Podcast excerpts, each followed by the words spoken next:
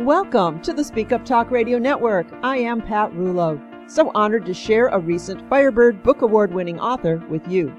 Wendy Sanford is the author of These Walls Between Us, a memoir of friendship across race and class. Wendy grew up in an upper middle class white suburban family in Princeton, New Jersey. During the socially turbulent time of the 1970s, she became a feminist, a lesbian, and a Quaker. A founding member of the Boston Women's Health Book Collective, Wendy co authored and edited many versions of Our Bodies, Ourselves, the women's health and sexuality classic. In her 50s, she began to reckon with her own white skin and the benefits that came to her through being white. Her memoir came out in October of 2021. Wendy is grandmother to three young women. She lives in Cambridge, Massachusetts with Polly Attwood, her spouse of 42 years. This is a short interview today with lots to talk about, so let's get going. Welcome to the network, Wendy. Thank you so much, Pat. I love everything that you do for writers, and I'm really looking forward to this talk. Me too. I've been really looking forward to it because I personally enjoyed your book. So congratulations on the book win. Thank you. Thank you. I'm delighted. I, I'm honored. Well, let's talk about your book. Your book is a look back, a memoir, an examination of you and your friendship with Mary. Give us a peek. Well, when I was um, 12 years old, my parents took the family for the first time to a uh, vacation rental on the shores uh, of Nantucket in New England, and um, my mother really wanted to have some help. Uh, she talked to a friend of hers whose uh, domestic worker. They were called maids at the time. Her domestic worker had a niece who was just graduating high school in Virginia who was available. And so my mother uh, arranged for a young 15 uh, year old girl named Mary White at the time. Her name is now Mary Norman to travel all the way north to that um, isolated whites only beachfront uh, to uh, give my family a good vacation by doing all the hard work. She was 15, Mary was, I was 12, and we met in my mother's kitchen. And uh, we come, one of the things I explore in the books is that what very different worlds we came from and were being trained to enter. But at least 20 years later, uh, Mary de- had developed a, um, a career as the the first woman officer in a county correction system in New Jersey. Uh, and I was a feminist and health activist. And we met again in my mother's kitchen because Mary did moonlighting every summer that she could to help my family uh, have that vacation and to have that extra income. And uh, my mother just was utterly dependent on her. And so Mary and I started timing I started timing my visit to be able to be there when Mary was there, and um, we turned out to have uh, a lot in common, which I wouldn't have noticed. I think if it weren't for for the feminist movement and my understanding that women, while there are profound differences uh, it, because of structural oppression, there were some things we had in common, and we. Uh, I was open to seeing those. And we started talking about our work and our kids. We were both single parents at that time. We just started looking. That was the highlight of each of our summer uh, on on Nantucket. Meanwhile, Mary was working, working, working to give my family uh, the, the vacation they wanted, and I was coming less and less time, uh, and mostly just to see her.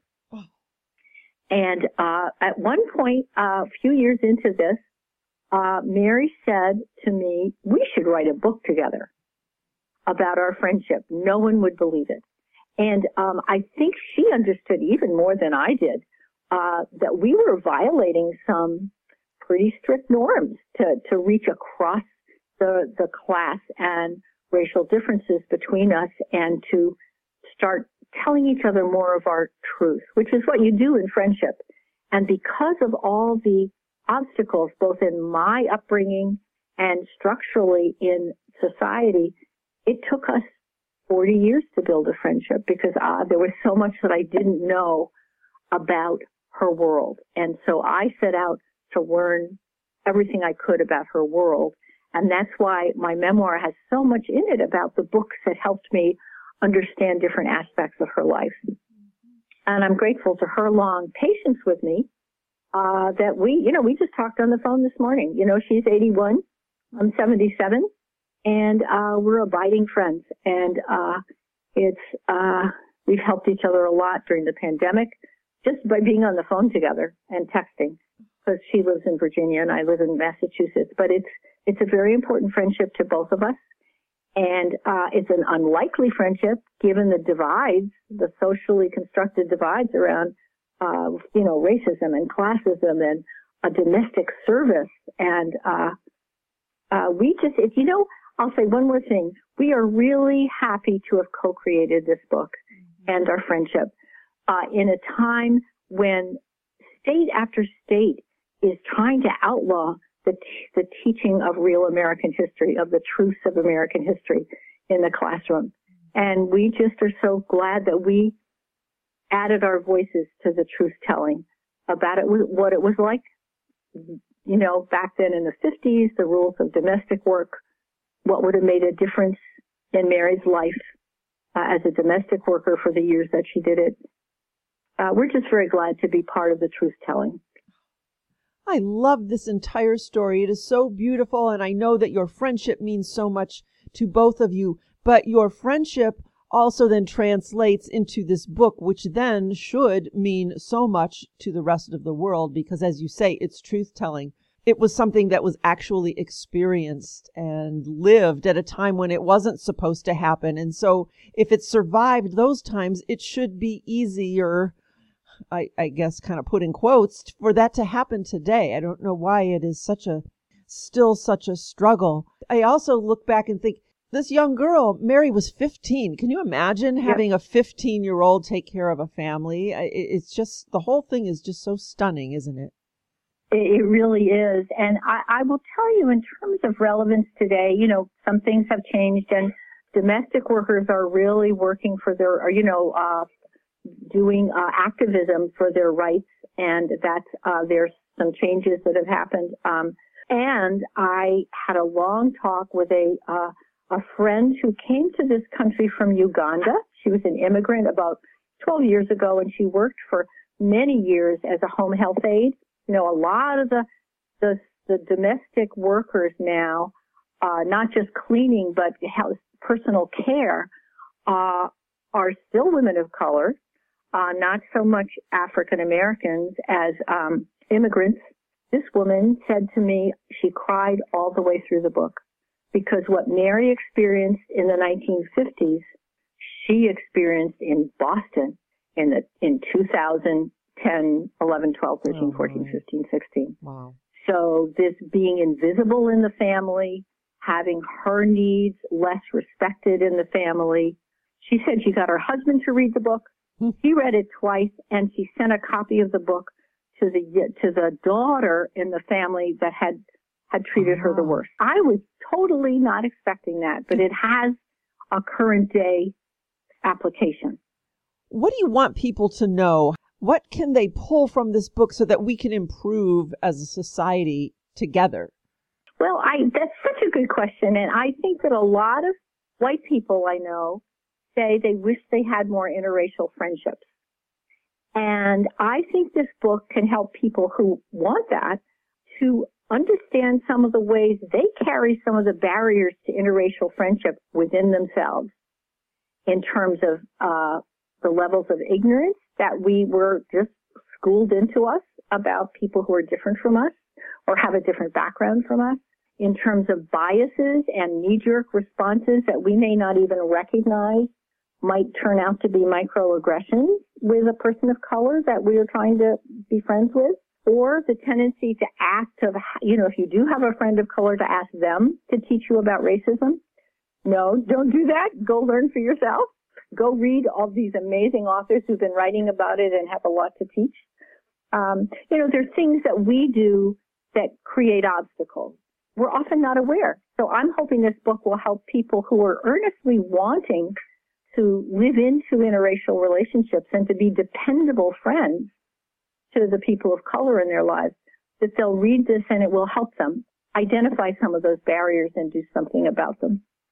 Absolutely. I agree. Let's talk about your cover. I found that to be, I don't even have a word for it. When I saw the cover, I felt, oh, I need to open this book. So how did that come about? well, um, actually, it took a while to get to it. That's what I'll say. Um, and uh, there were several other options. And um, when this one came, I just said yes because it feels like it feels a little messy. It feels like plaster and walls and um, you know, kind of the this book is so much about the walls between us. There was a there's a scene in the book where my mother and Mary, who's in a domestic worker role at that point, are having lunch together, but they're sitting.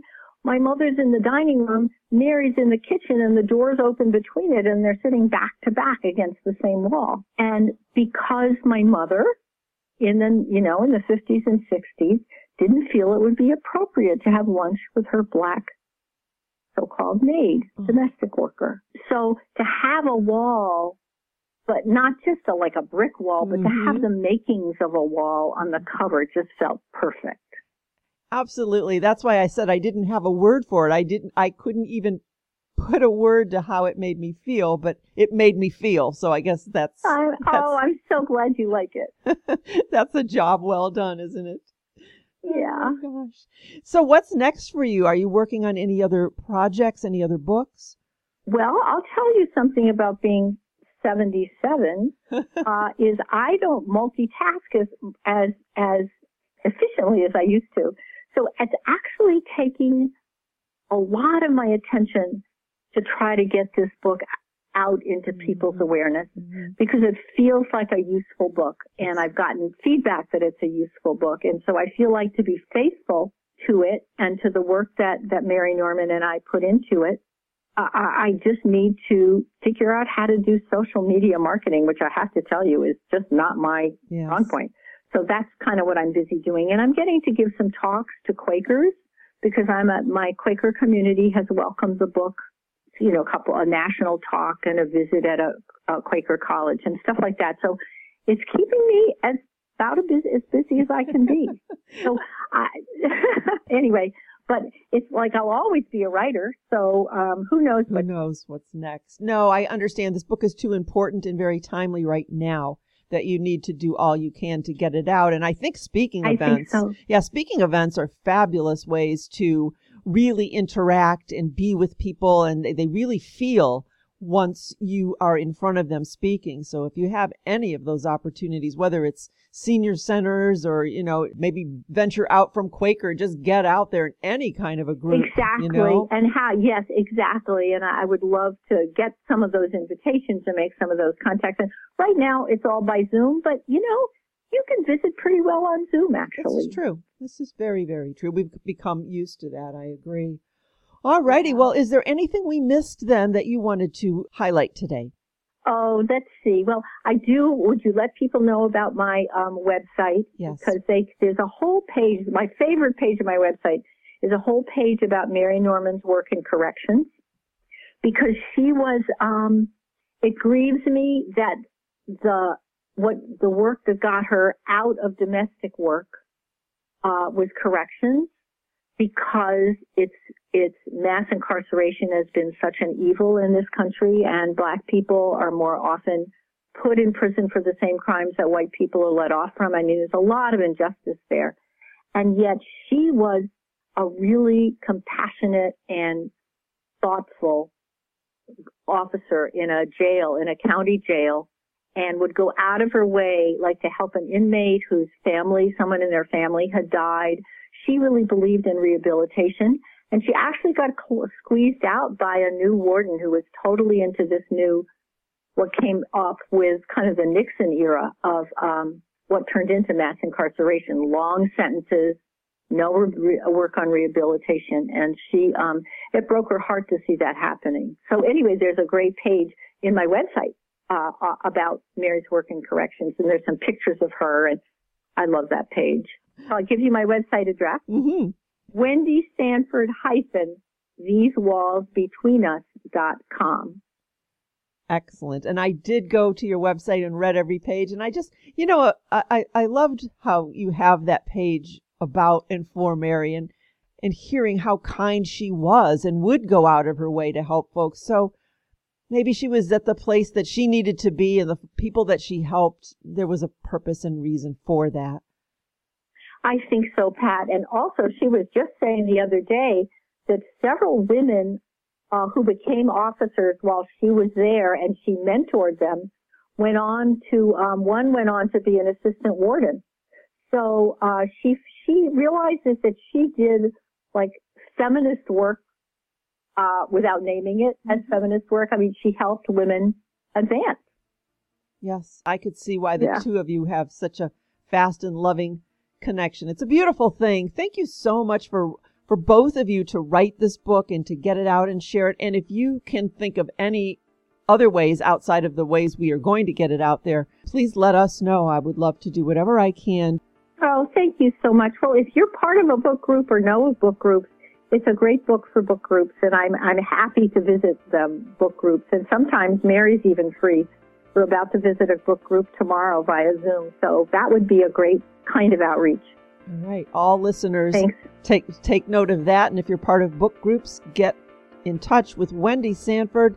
The book is titled "These Walls Between Us: A Memoir of Friendship Across Race and Class." The website is Wendy Sanford dash These Walls Between Us.com. Wendy, you are a special human. Thank you so much for today, for writing this book, and for sharing it with us. Thank you for your great questions, Pat, and your thoughtfulness about the book.